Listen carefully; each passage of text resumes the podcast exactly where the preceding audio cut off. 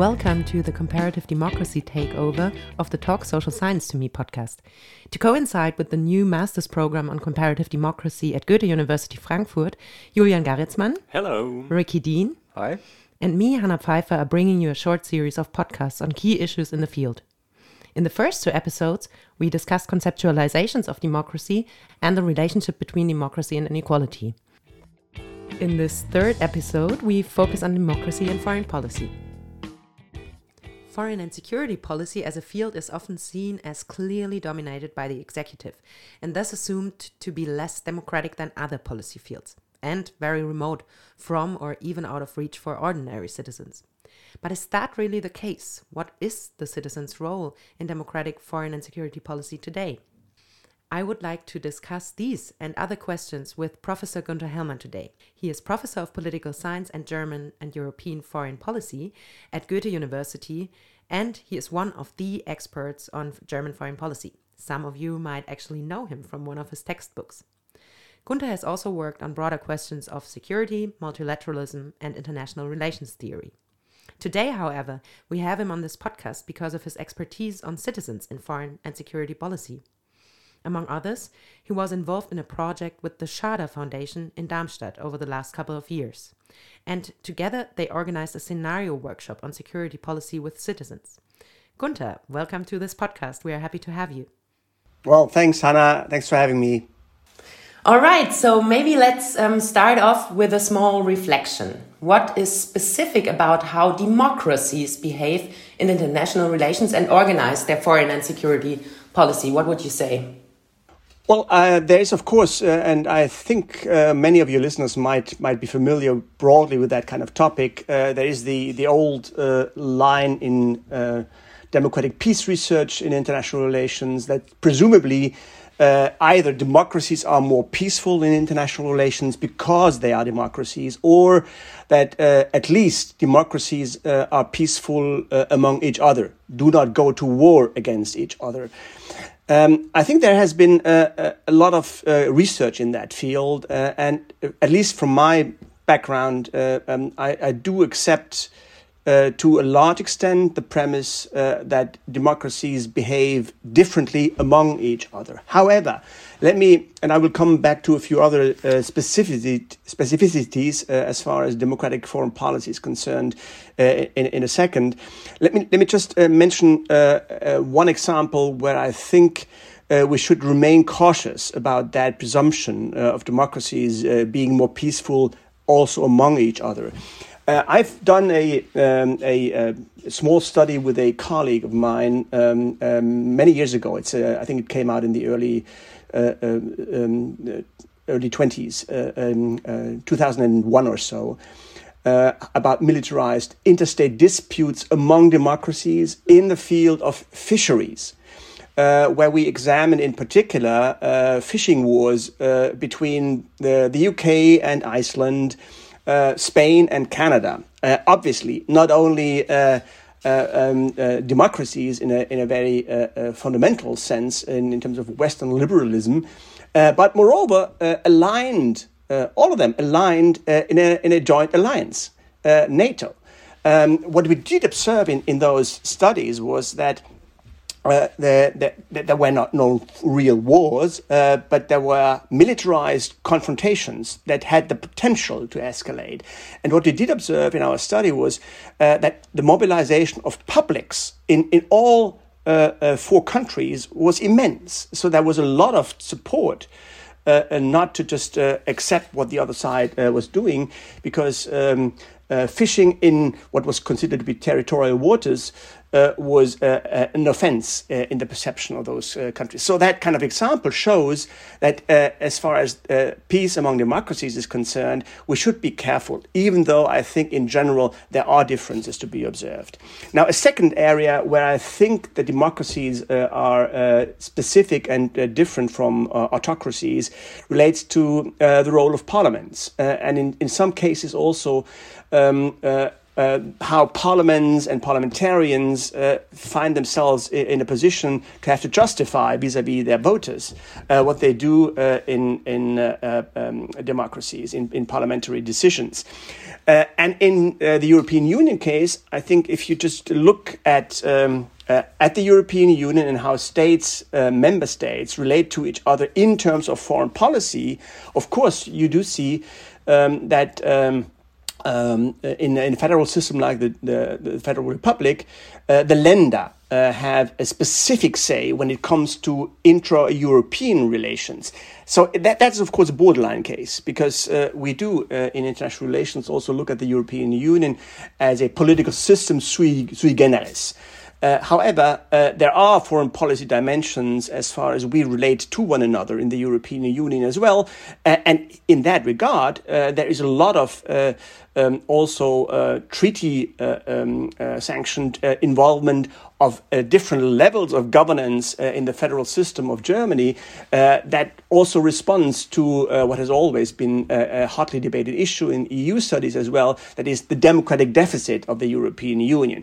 So these are just a few examples um, uh, where I think that there are uh, indeed a few specificities when we talk about democracies and foreign policy. Thank you very much. Um, already um, many insights in there. I was just thinking about the recent work by Wolfgang Wagner as well, who has worked on the role of parliaments um, in, in foreign policy making. But let me maybe get back to an aspect that you mentioned with regard to your first example, the militarized uh, uh, interstate disputes among democracies, because you mentioned the public there. And indeed, there is an old debate going on in foreign policy analysis as to what impact public opinion has on democratic foreign policy. And some authors are very skeptical with regard to whether it does, and especially also whether it should influence foreign and security policy making.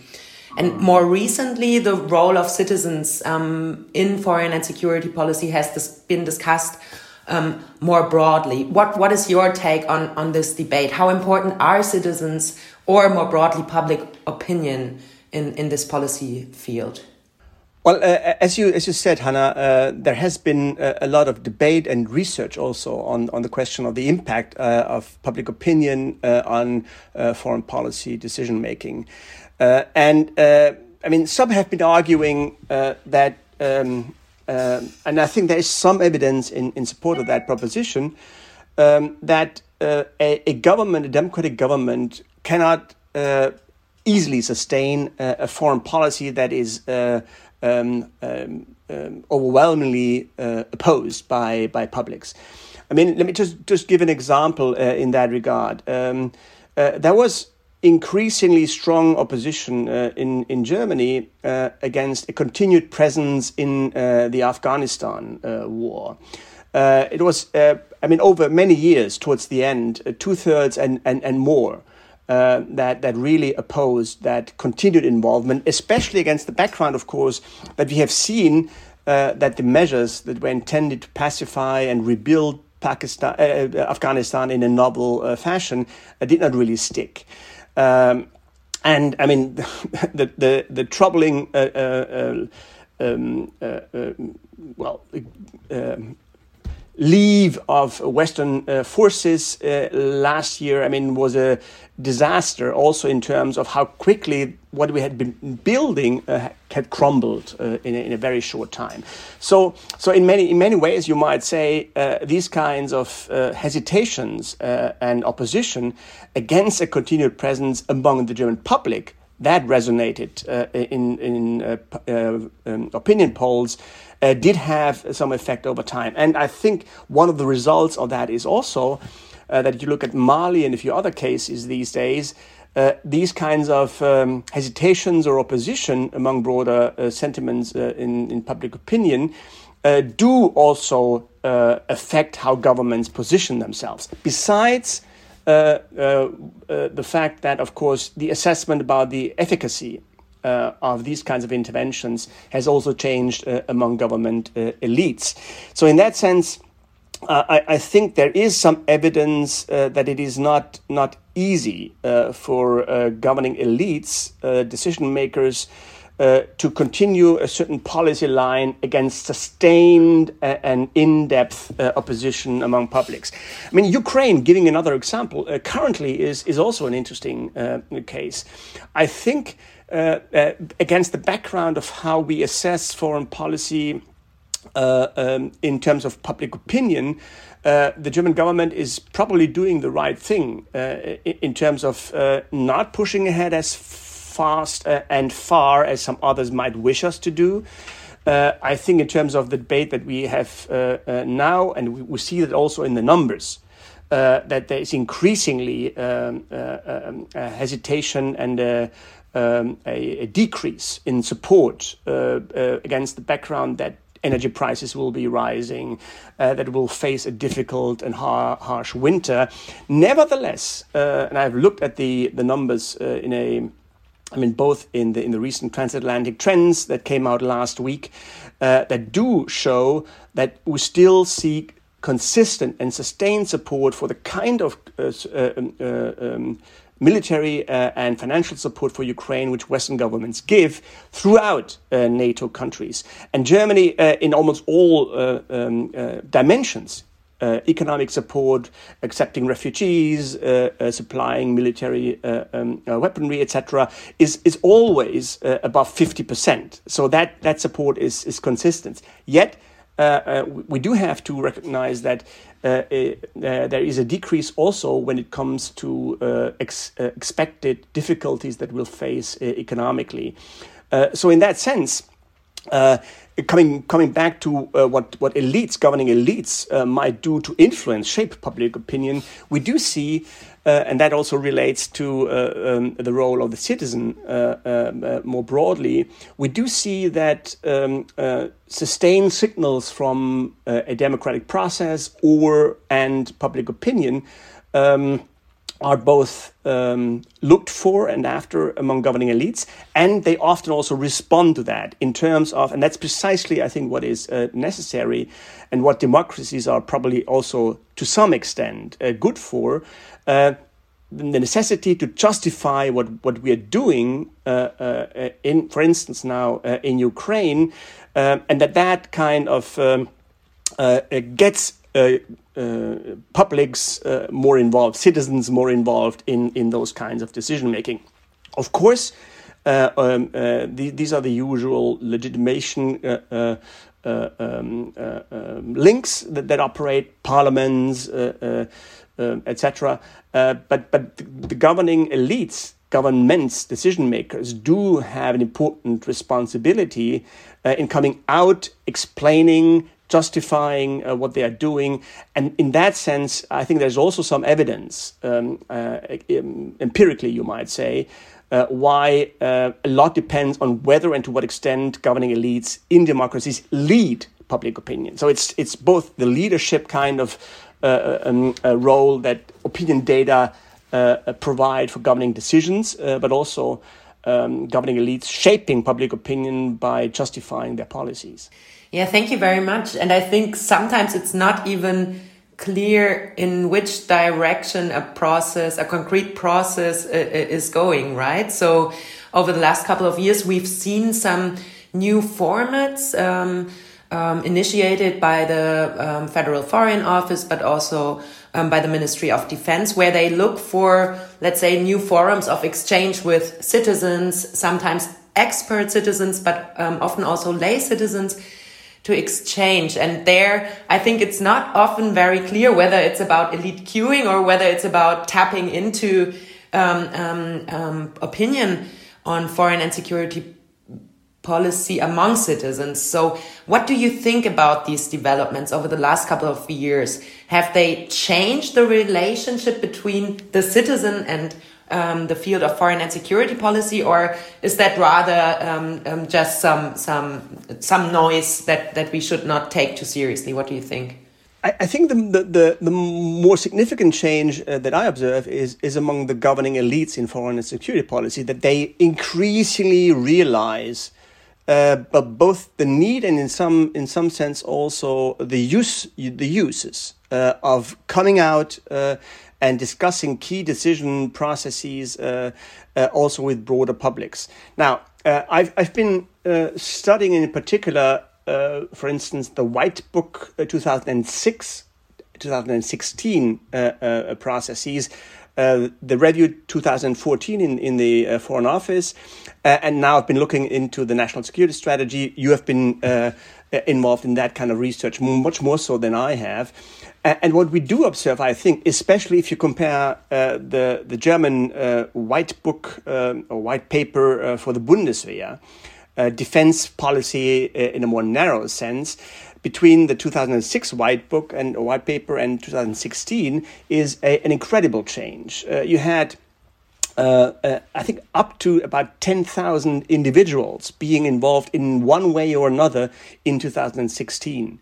Uh, uh, 10 years earlier, uh, you had a very, very, very small circle of people in the in the defense ministry actually drafting um, uh, the document initially before it had to go into the, the interministerial uh, um, coordination where the Foreign Office in particular took over.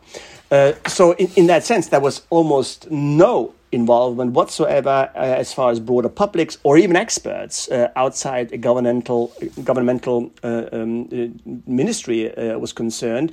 In 2016, this was very very different. Uh, many different fora that were organized, set up by the defense ministry. Um, some they call they usually call that roadshows coming out and, and talking to citizens a bit more directly uh, which has been done much more so uh, now for the national security strategy process, where uh, uh Foreign Minister Baerbock um, uh, went, I think, to about seven or, eight cities during the summer, talking to very different kinds of um, um, settings as far as citizens concerned. I, I, just heard that Görlitz and Bremen was the stark contrast. So you had a an AFD kind of audience sympathetic to that that political uh, section in the German uh, spectrum in, in Görlitz, and he had the, the, the left uh, fairly strongly present in Bremen, on the other hand. And the fact that the foreign minister at that point just uh, wanted to confront herself with these kinds of different sentiments, I think is a, is a very important uh, um, uh, uh, uh, progress in, in, the whole process. I think that citizens overall, that was my observation. I mean, you briefly referred to that in the introduction uh, the that citizens overall were when we did this uh, project with the Schader Foundation um, are to some extent interested in, in participating. Uh, certain segments of uh, society um, uh, would certainly prefer to get more deeply involved in those kinds of endeavors, and that is also reflected in the national security strategy process. but um, I think also, and, and that is uh, one of the, the, the, more stunning observations that I continue to have, because I'm, of course, uh, in, in normative uh, terms, a, a, strong supporter of increasing that kind of involvement. I'm continually uh, um, puzzled, surprised uh, why citizens often find it more um, uh, um, important to engage. When it comes to uh, having a build, an additional road build, rather than whether or not uh, German soldiers will die uh, in a potential war in Afghanistan. Uh, uh, but we have to we have to uh, realize in that regard that the foreign and security field in particular are also arcane. They are far detached in many ways as far as the subject matter is concerned. Uh, there is the secrecy surrounding all these these these uh, uh, um, uh, dimensions, which renders it more difficult for citizens also to deal with those kinds of matters. Um, I think so. In, in that sense, uh, the executives, uh, the decision makers, see an increasing need and use uh, to come out more directly and involve citizens to the extent they want to. Uh, but I, I, I, see a more continued hesitation, at least as far as the, the broader public is concerned. Would, on the other hand, on the other hand, however, also accept the fact that citizens had the right to choose not to uh, become uh, involved. But to the extent that they had the option to say no, I mean that is the critical the critical element here. Uh, the option of saying no to get involved, uh, uh, and and I think that we do see in many Western democracies an increase, uh, uh, um, uh, increasing realization among decision makers that they have to give the option to citizens whether or not they want to get involved. That is very interesting. So you that would actually be a question, a follow up question I had for you um, because you we were now talking about the German example, and I was wondering to what extent you think this is a specific German development. Um, Which one?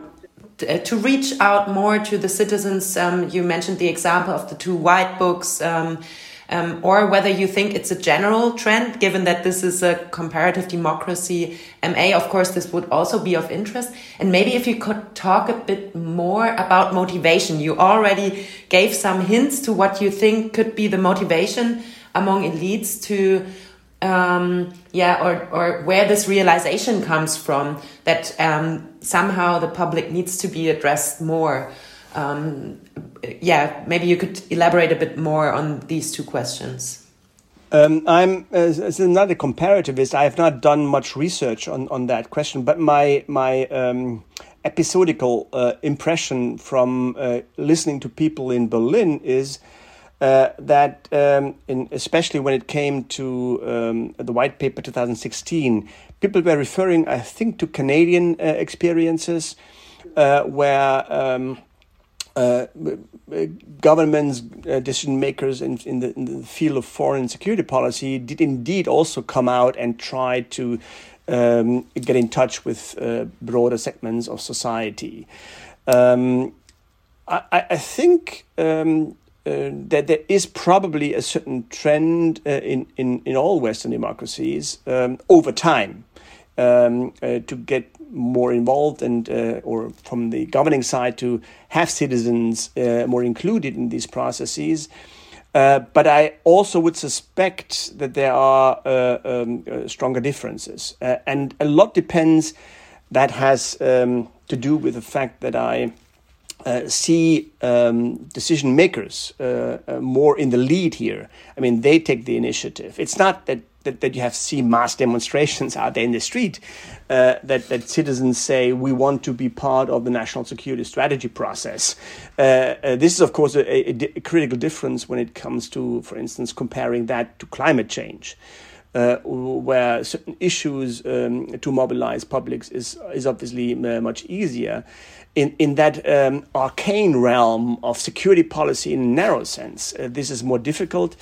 but but as I mentioned before, um, uh, my sense is uh, also uh, from talking to people in Berlin, where they where they got their clues uh, in order to pursue a certain uh, uh, strategy when it came to the review 2014. The white paper 2016 and now the national security strategy there are other examples from um, partners in the west where where does it come from um, I, I think it's probably a mixture. On the one hand, uh, I, I, I do realize and believe that there are uh, sincere decision makers who are curious uh, how what they do resonates with broader publics. And let me just give an example.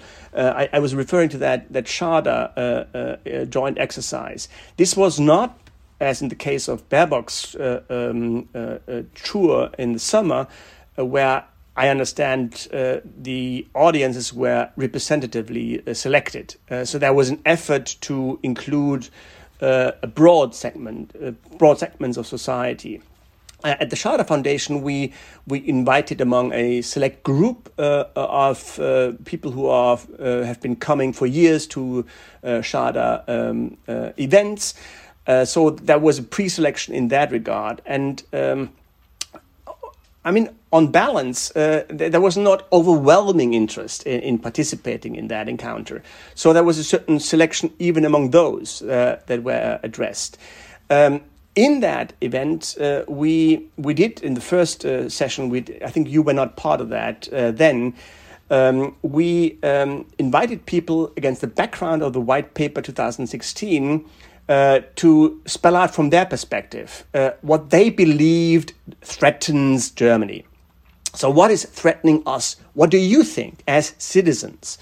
And we had uh, invited also executives, decision makers. Uh, General Breuer, who was the, the head uh, back then of the uh, unit in the defense ministry to coordinate the white paper, was present, uh, as were a few others. But they were uh, doomed to sit in the background and just listen to what the citizens were saying.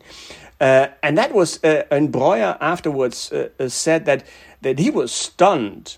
I mean, how differently uh, citizens were describing what threatens us compared to what, of course, the uh, the specialists in the defense ministry thought would have to be uh, ranked in a certain priority uh, for the for the um, uh, white paper.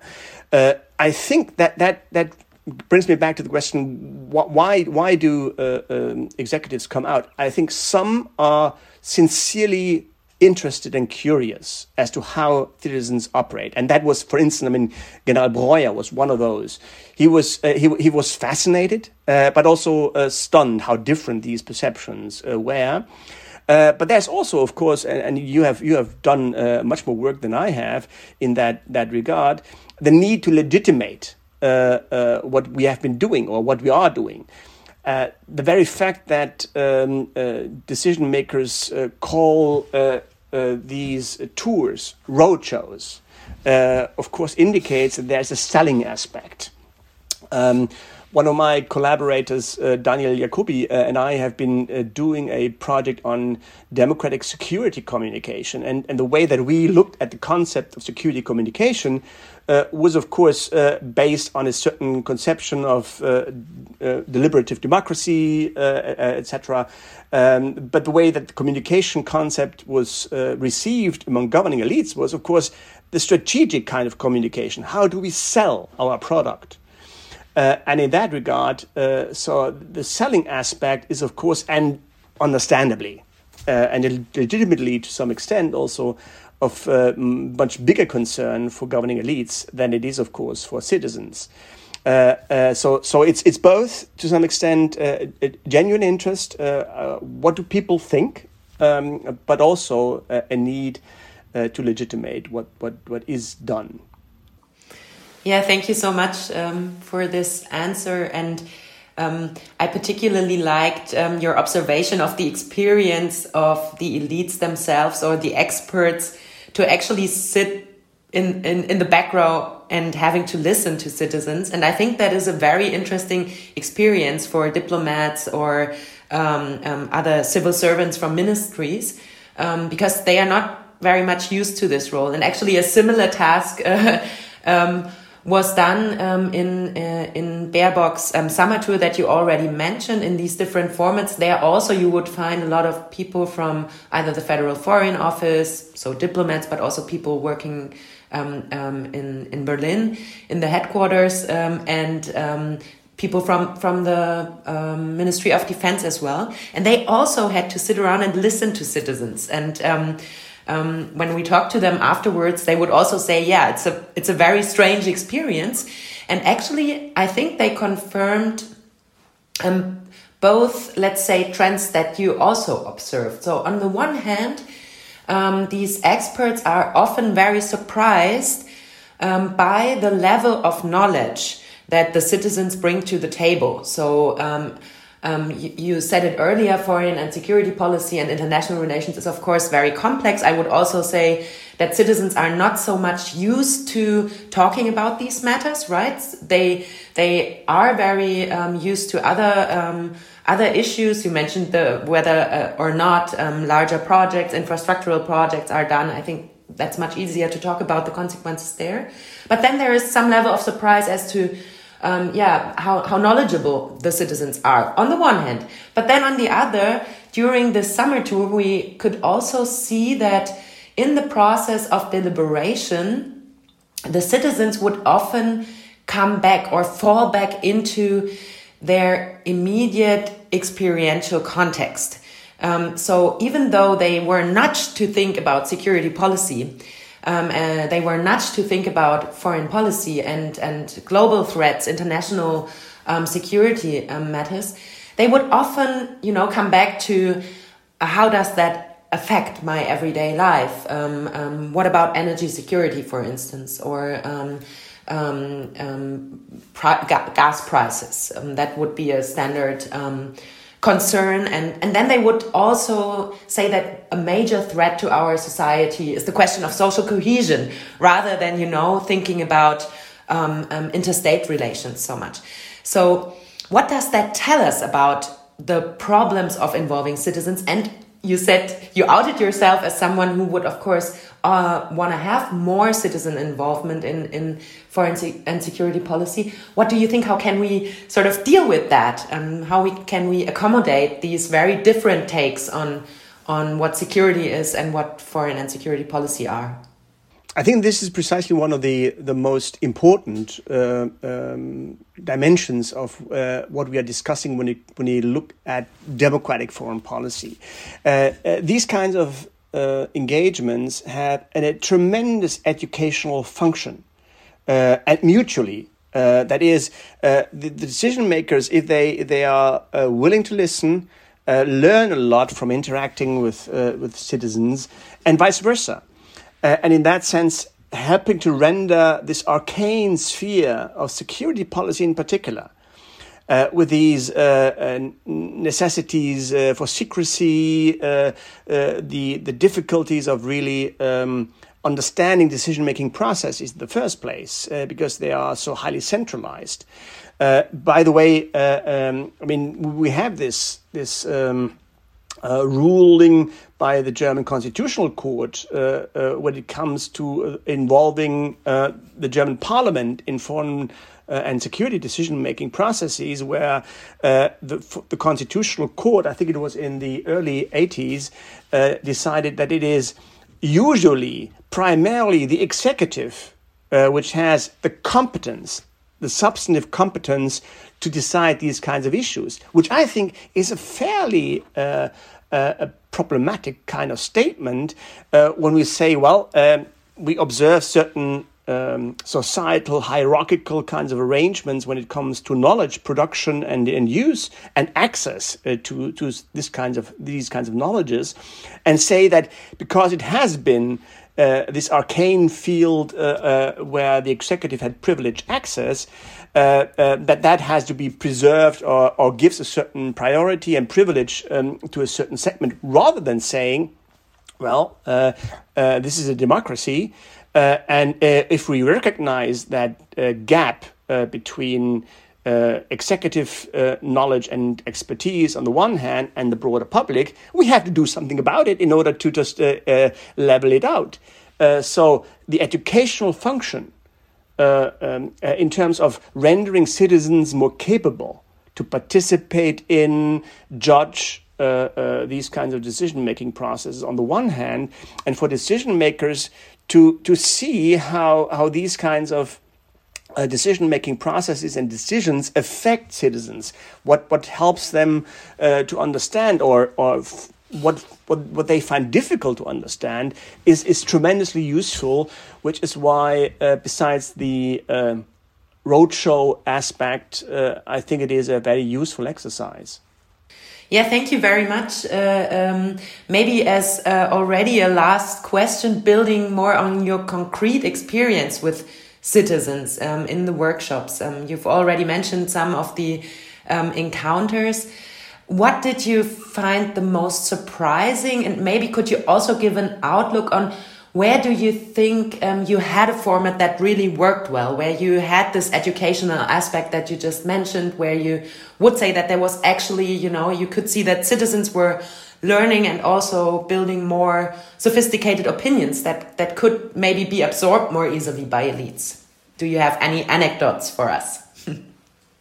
Well, I, I, I mentioned this um, uh, surprise on my own side uh, how difficult it is still to mobilize broader segments of uh, democratic society because I, I personally believe uh, that, um, well, as important as decisions about uh, whether this road will be built or not, uh, or pensions, etc., these are important um, decisions, energy prices that affect our lives.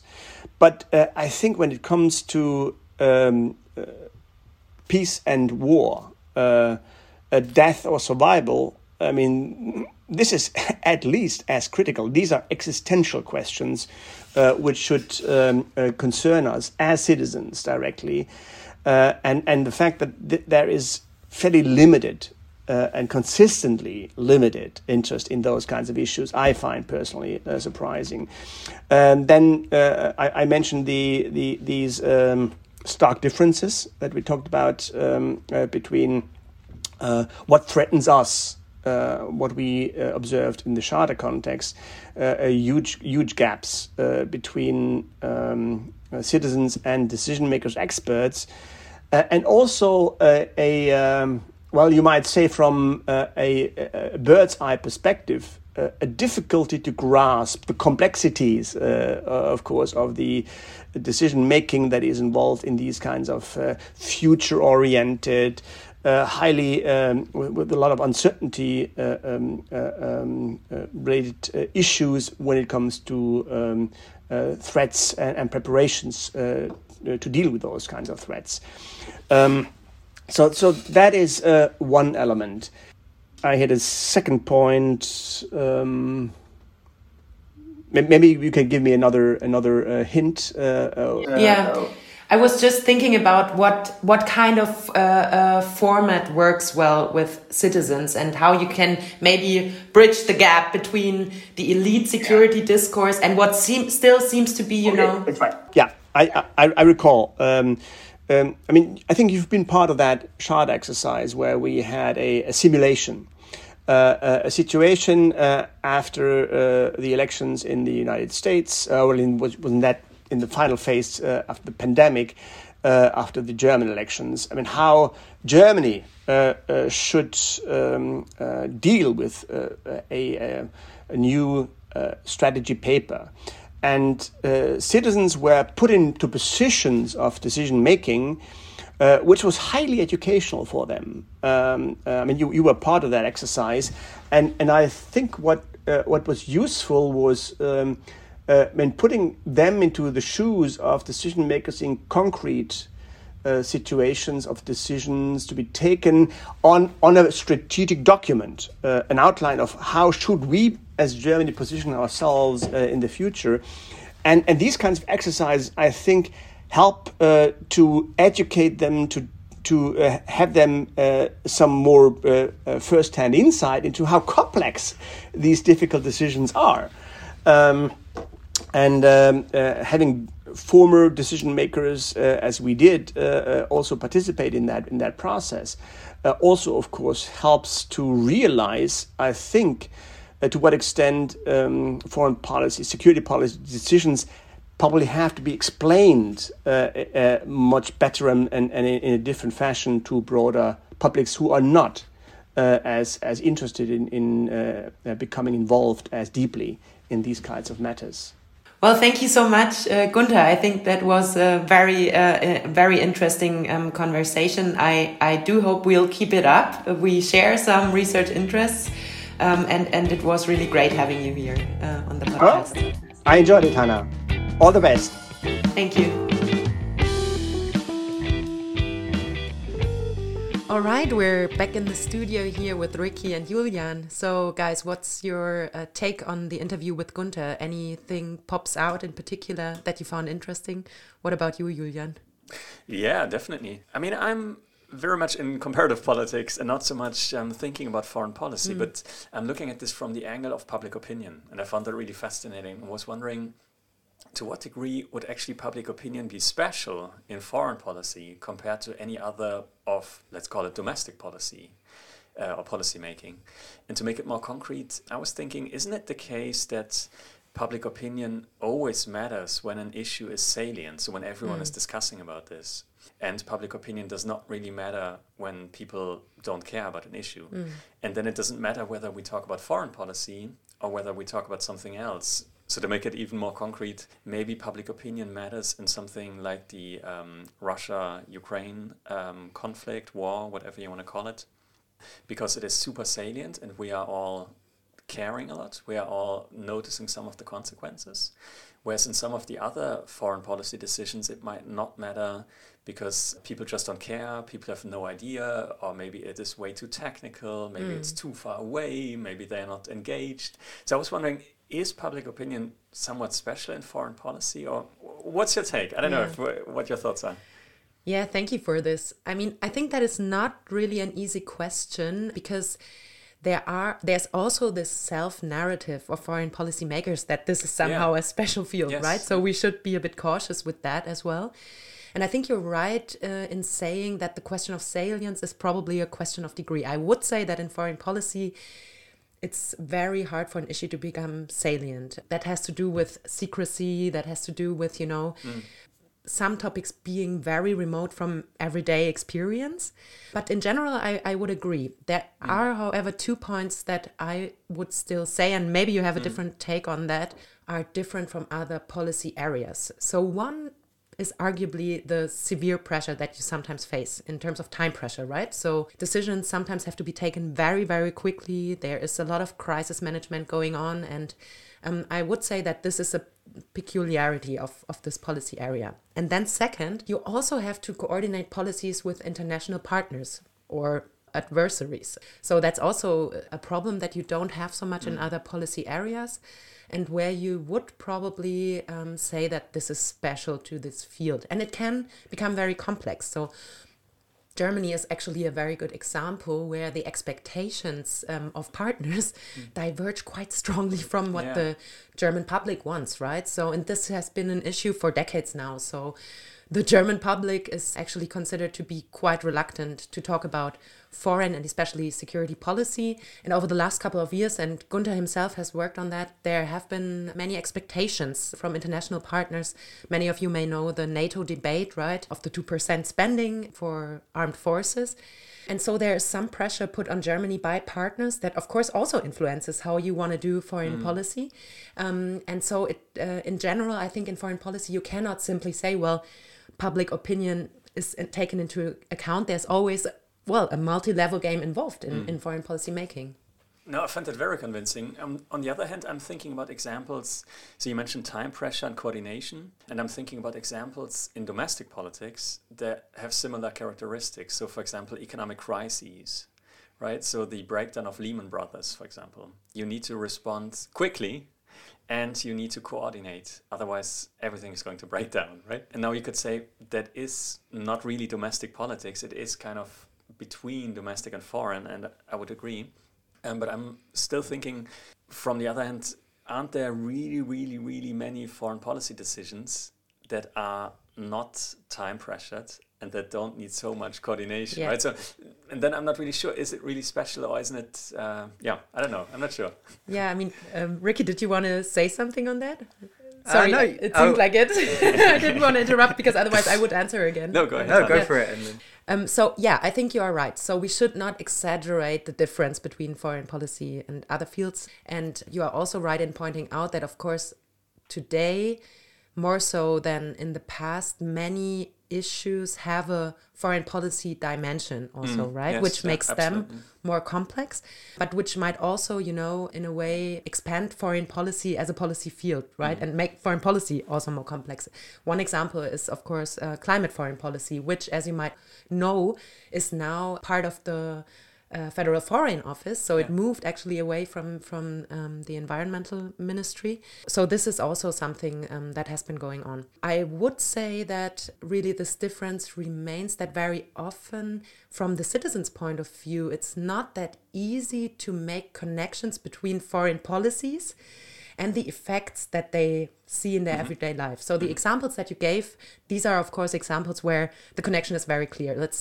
think about the Russian war on Ukraine mm-hmm. and the question of energy policy, but that is not always the case, right? Some crises um, that happens somewhere in the world might actually be very much linked to our mm. foreign policy and also very much linked to, for instance, our economic interests, which have to do with, you know, jobs in Germany, etc. But you don't necessarily make that link. And I think it's in this policy field maybe more difficult to actually come from your individual attitude perception to the actual policy so there is a longer way if you if you would like Yeah, I think so. It was really interesting for me because my research is very much in this sort of participatory governance space, right? And I definitely think that we had this assumption in studies of participatory governance that you have sort of hit on here, which is this idea that foreign policy isn't necessarily the best policy for participatory governance, right? Because this idea that it's sort of quite distant from people's everyday lives. So people will have more to say about education policy or health policy or so on than foreign policy. Um, and what I guess one of the things that for me was really interesting was obviously that the interview challenged this to some extent and challenged this kind of assumption that I had. I mean, I think I've even written this in a paper or a book chapter somewhere that, like, of course, social policy is much more relevant for people than foreign policy. But when you really yeah. think about it, of course, it isn't, right? Yeah. Like, so there's this interesting dynamic going on here about well, what is actually relevant to people's everyday lives? And one of the things that the Ukraine crisis has made clear, I guess, is that or the war in Ukraine. It's not really a Ukraine crisis. It's not really the best way to frame it. It's a Russia crisis. Yeah, um, is that these foreign policy decisions have huge impacts on our everyday lives. I mean, in some senses, they can have the biggest impact, right? Like you can you can be sent off to die. That's yeah. a very big yeah. impact. Uh, or a family member of yours can be sent off to die. But I guess it's a really interesting distinction that there are these different types of foreign policy issues as well. Some which would have very clear consequences for their everyday and some which are maybe much less tangible to people. I mean, could you give us an example of one of the less tangible types of decisions that Well, I'm, I'm going to try to think of one, but maybe let me start by saying, well, they might not be very tangible at this point in time, mm-hmm. but they might actually fire back later. So, one very drastic example that I can think of is the question of uh, weapons exports, right? Uh, we had one situation where, due to the messiness of, uh, of civil war, there was a moment where Turkish tanks bought from Germany were actually opposing ISIS anti tank missiles, also of German origin. And that is, for instance, a very, you know, it's a very long, long shot actually to think about. Well, at some point there was the decision to, um, you know, export weapons to Turkey as a partner country. Then at some point there was a decision to actually deliver weapons to to a rebel group. Uh, at that point, it was uh, the Kurdish that um, were meant to defend the Yazidis. And well, at some point, through conflict dynamics, the result was something completely different than expected. And I mean, this is maybe a very drastic example of how foreign policy decisions play out at a certain point in time, right? And then that, of course, also fires back, right? Mm-hmm. So, this example might also be one of how you might link this, for instance, to the refugee crisis, right? Or the so called refugee crisis, where, of course, you could also make the case that, well, producing and exporting weapon as a sort of well, some would say, is that a foreign policy decision or is it, you know, a question um, of, of economics? Already we are a bit in the conceptual messiness there as well. But you could, of course, make the case that for people who work in the in the weapons industry, I mean, this is something that is concerns their everyday life, but it has really drastic consequences for international politics as well, right? Mm -hmm. I think there's also maybe some interesting questions of sort of justice and how we see ourselves as, as a society and what our values are as well, right? There's been a bit of a controversy recently around the use of the Ramstein airbase for drone attacks by the USA. Mm. I read something mm. that pretty much every drone attack that uh, the USA has done on countries like Pakistan and Yemen and so on yeah. um, has been conducted through yeah. the Ramstein airbase. And there's, this really challenges the sort of our conception of Germany as a country which supports human rights and so on if it's uh, facilitating these kind of summary executions in other states. So there's also these kind of big questions around justice and stuff, I think, are quite interesting and really ripe areas for involving the population in sort of in discussing what how we want our country to act in the world which are often a bit neglected right like this is essentially a secret thing that has been released uh, through whistleblowers yeah. or so yeah. on it has been a secret thing, but now it's also very much in public because actually a Yemeni victim of a US drone strike is now going after Germany mm-hmm. legally because um, it is from here that this drone strike was conducted, right? So there is, uh, as I said, I mean, I don't want to say other policy fields are less complex because they might be as complex, but you quickly have the, through this international dimension, you quickly have a lot of players uh, in this field, right? And I think the citizens if they are confronted with that it often gets very complicated and because you were talking about questions of justice well that's something that citizens actually like thinking about right mm-hmm. so what are the values that we want to stand for? What, um, you know, are the norms that should guide foreign policy? So, in my experience, if you talk to citizens about these things, they actually like talking about that. But now, coming back maybe to the foreign policy elites, they then often think, and especially uh, the security elites, well, that's a bit naive, right? You cannot simply follow certain ideas of norms, mm. justice, or values. And foreign policy, there are also tough decisions um, mm-hmm. to be made. And that then is sometimes, you know, a bit of a tension. And I think it has to do, especially in Germany, with also this reluctance to think about national interests. So for a long mm-hmm. time, this really was a taboo in Germany mm-hmm. to talk about, you know, interest in foreign policy. We have, you know, like a, a nor- like a norms and values based foreign policy, but we don't have any interest. And I mean, it turns out, well, that not entirely true and it might actually not be the best thing to pretend otherwise right mm. so again the example of the russian war on ukraine um, again shows us that we have very material interests and actually you know if we don't are not able to pursue them this also causes a lot of trouble within our own societies and maybe links back to the question of economic inequality right mm. so um, of course we now discuss the consequences of the war in Ukraine in terms of inequality in Germany, who can still afford to uh, to have energy, can afford you know to to be confronted with inflation, etc. So, one of the things I wanted to pick up on, just to highlight my ignorance, I guess, is that something that struck me as really interesting in the interview was I can't remember if it was you or Gunther Hellmann said that foreign policy is essentially an executive competence.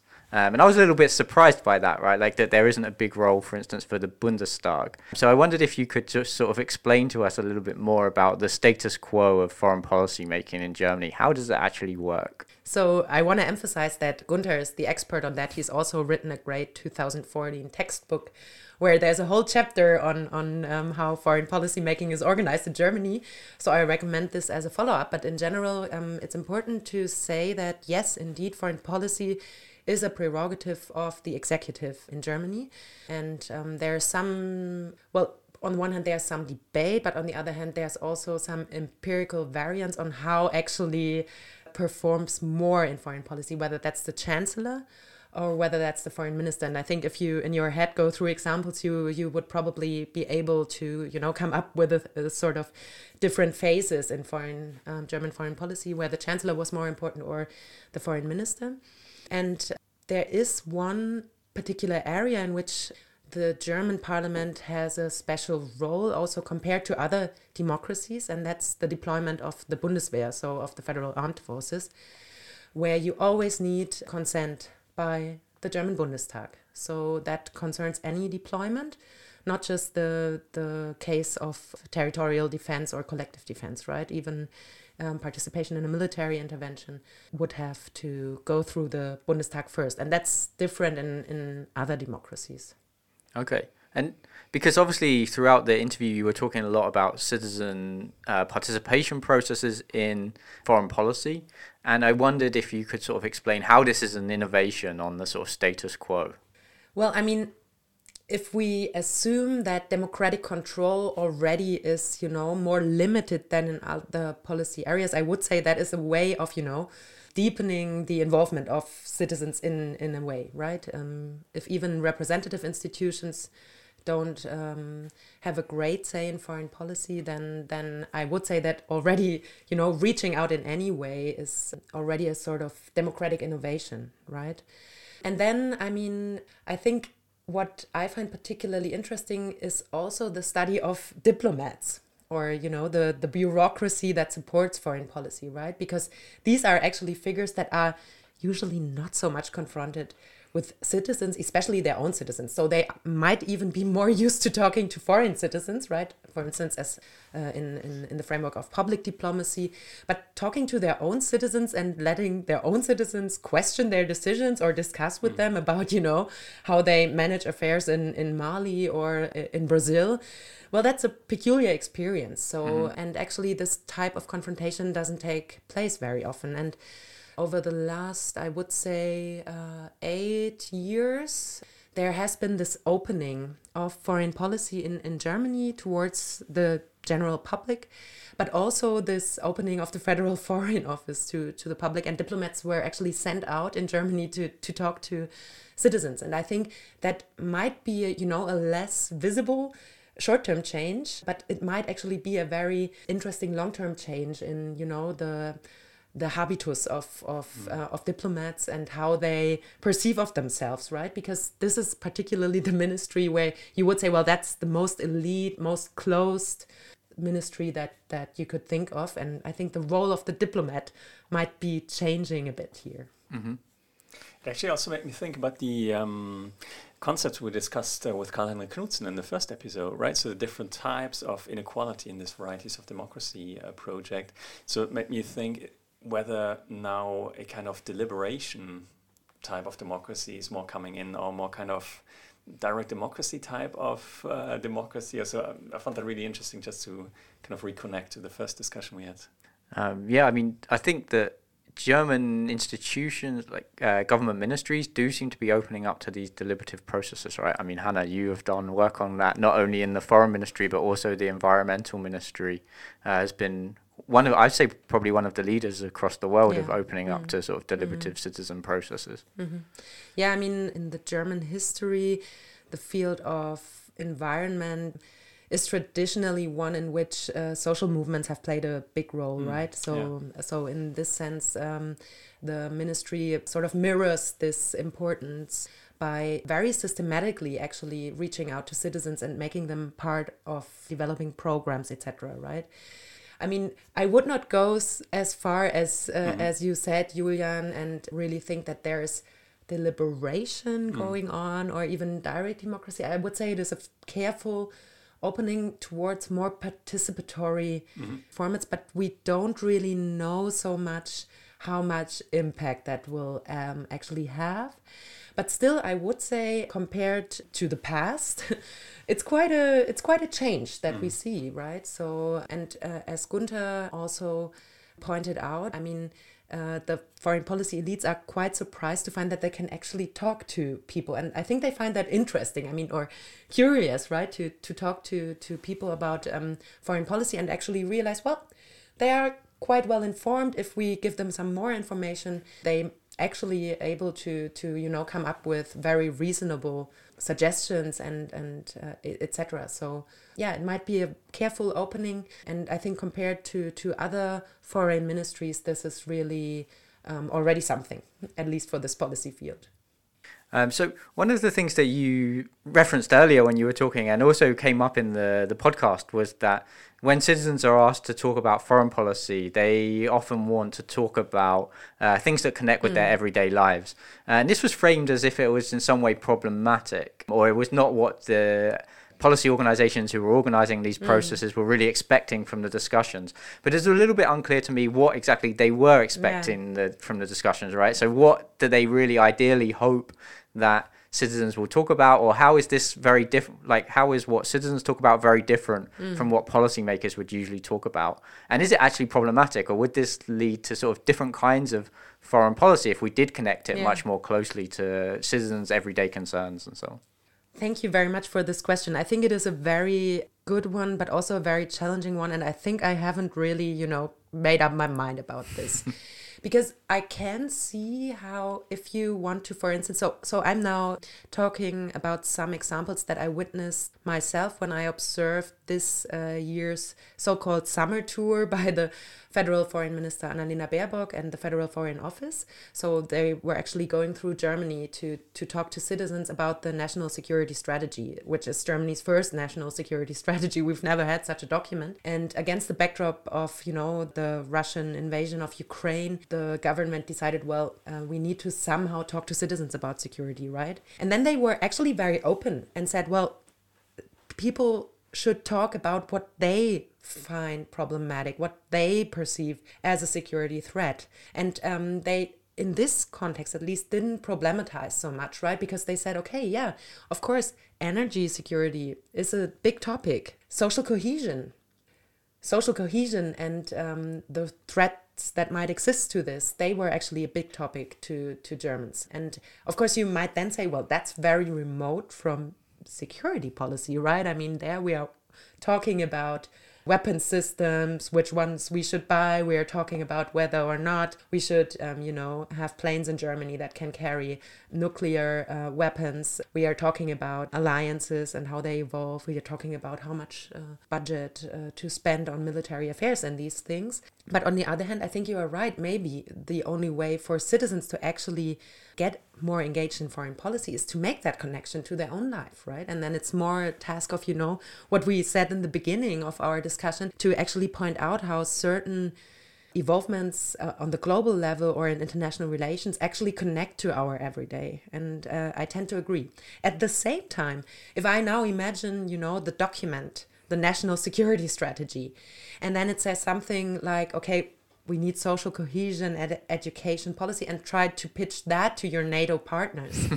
Then then i can see that there's a difficulty there right? Mm-hmm. so but yeah i think uh, at the moment really this idea of what security is is very much in the flow. And it you know it has been debated so we could also have a podcast on conceptions of security and what they mean. We tend to think about security as interstate security but of course there's an important um, debate on human security. Then um, in Germany, there is this idea of erweiterte Sicherheit, so complex uh, intertwined security concept. So security can be many things, and I think we have now maybe opened up this conceptual box again, right, in the context of the national security strategy and the Russian war in Ukraine. Um, so I guess a final question. I think I've dominated the question, so I apologise to Julian no, about that. Perfectly fine. You're asking very good questions. I would have asked some of the same, so that's excellent. So, um, yeah, I was wondering. I mean, you took, again, this is something I thought was very interesting from the interview. You started talking about um, the kind of comparative aspect of this democratization of foreign policy in Germany. And I would have to say, from the UK perspective, I haven't seen any such initiatives in the UK to involve citizens in foreign policy so much. It could be that I just missed them, but I haven't. They have haven't been any on the high profile level of the ones that you've been talking about.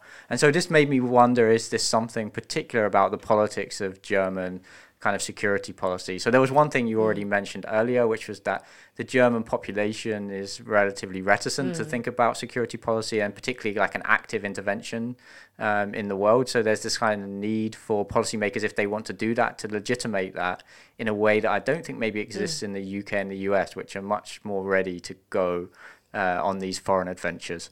And then there's also obviously the internal politics of German foreign and security policy. So the obviously Annalena Baerbock is the foreign minister at the moment from the Green Party, and the Greens have a very particular direction mm-hmm, that they want to take foreign policy in. And so maybe some of this democratization is actually part of a political strategy mm. by the Greens to win those battles mm. within German politics to say like, yes, the people support the direction that we want to take foreign and security policy in, which is a bit more of a radical direction than is the status quo in Germany. Mm. Yeah, I mean, maybe on that last aspect of your question, I would like to say that the opening of foreign policy happened under previous governments, right? So okay. it's not uh, some. So the first, I would say, careful attempts of opening up happened under uh, Frank-Walter Steinmeier in 2014. And it's not a coincidence that in the same year the so called Munich consensus emerged. And that's uh, the consensus that actually Germany should take a more responsible role in international relations. I mean, that's not only my take, but also my colleagues um, Anna Geis and Christian Opitz. We have argued that, yeah, I mean, there is indeed this aspect of a need to legitimate a very careful and slow shift in foreign policy.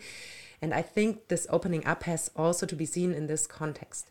At the same time, and Ricky, you are more of an expert on that. I mean, there is this what what has been called the deliberative wave going on, right? So, mm -hmm. and I mean, of course, one could say, well, why not also see some manifestations of this in the field of foreign policy? So, um, I, I, mean, it could be expected that also other countries will see more of this. In the UK, there was this Diplomats at Home series, which was a bit similar to this idea, you know, diplomats talking to to their citizens. And if you if you take Emmanuel Macron's Citizens Convention for the Climate, then you could also argue that some aspects of this climate debate actually had a very important international dimension. So, depending on how you define foreign policy, um, you might actually find some processes that fall within this category and also face the same problems, right? Of what do you do with that if you have to negotiate mm-hmm. at an international level. But we're going to find out more about this. Um, we're just about to enter the phase of our DFG funded research project on citizens and foreign policy, where we're actually going to study other countries. So mm. that speaks nicely to the agenda of com- of the MA Comparative Democracy, where we're going to look at um, France and the UK and Poland and see whether there we find processes of you know opening up or more participatory elements in foreign and security policy there as well. Oh, I look forward to hearing what you find. Yeah, thank you. Me too. All right. So thank you guys so much for for this very interesting conversation and challenging questions that I will have to think about more in the future. So we might actually come back. I also thank Gunther Hellmann very much for, for the great interview, and of course Friederike Alm and uh, Vicente Pons Marti for their great support in, in producing this um, podcast. Yeah, much appreciated. Thanks. Yeah. So make sure to listen to the other two episodes that we've already recorded if, if you haven't done so yet. The first one on conceptualizing democracy and the second one on inequality. And thank you very much for this great.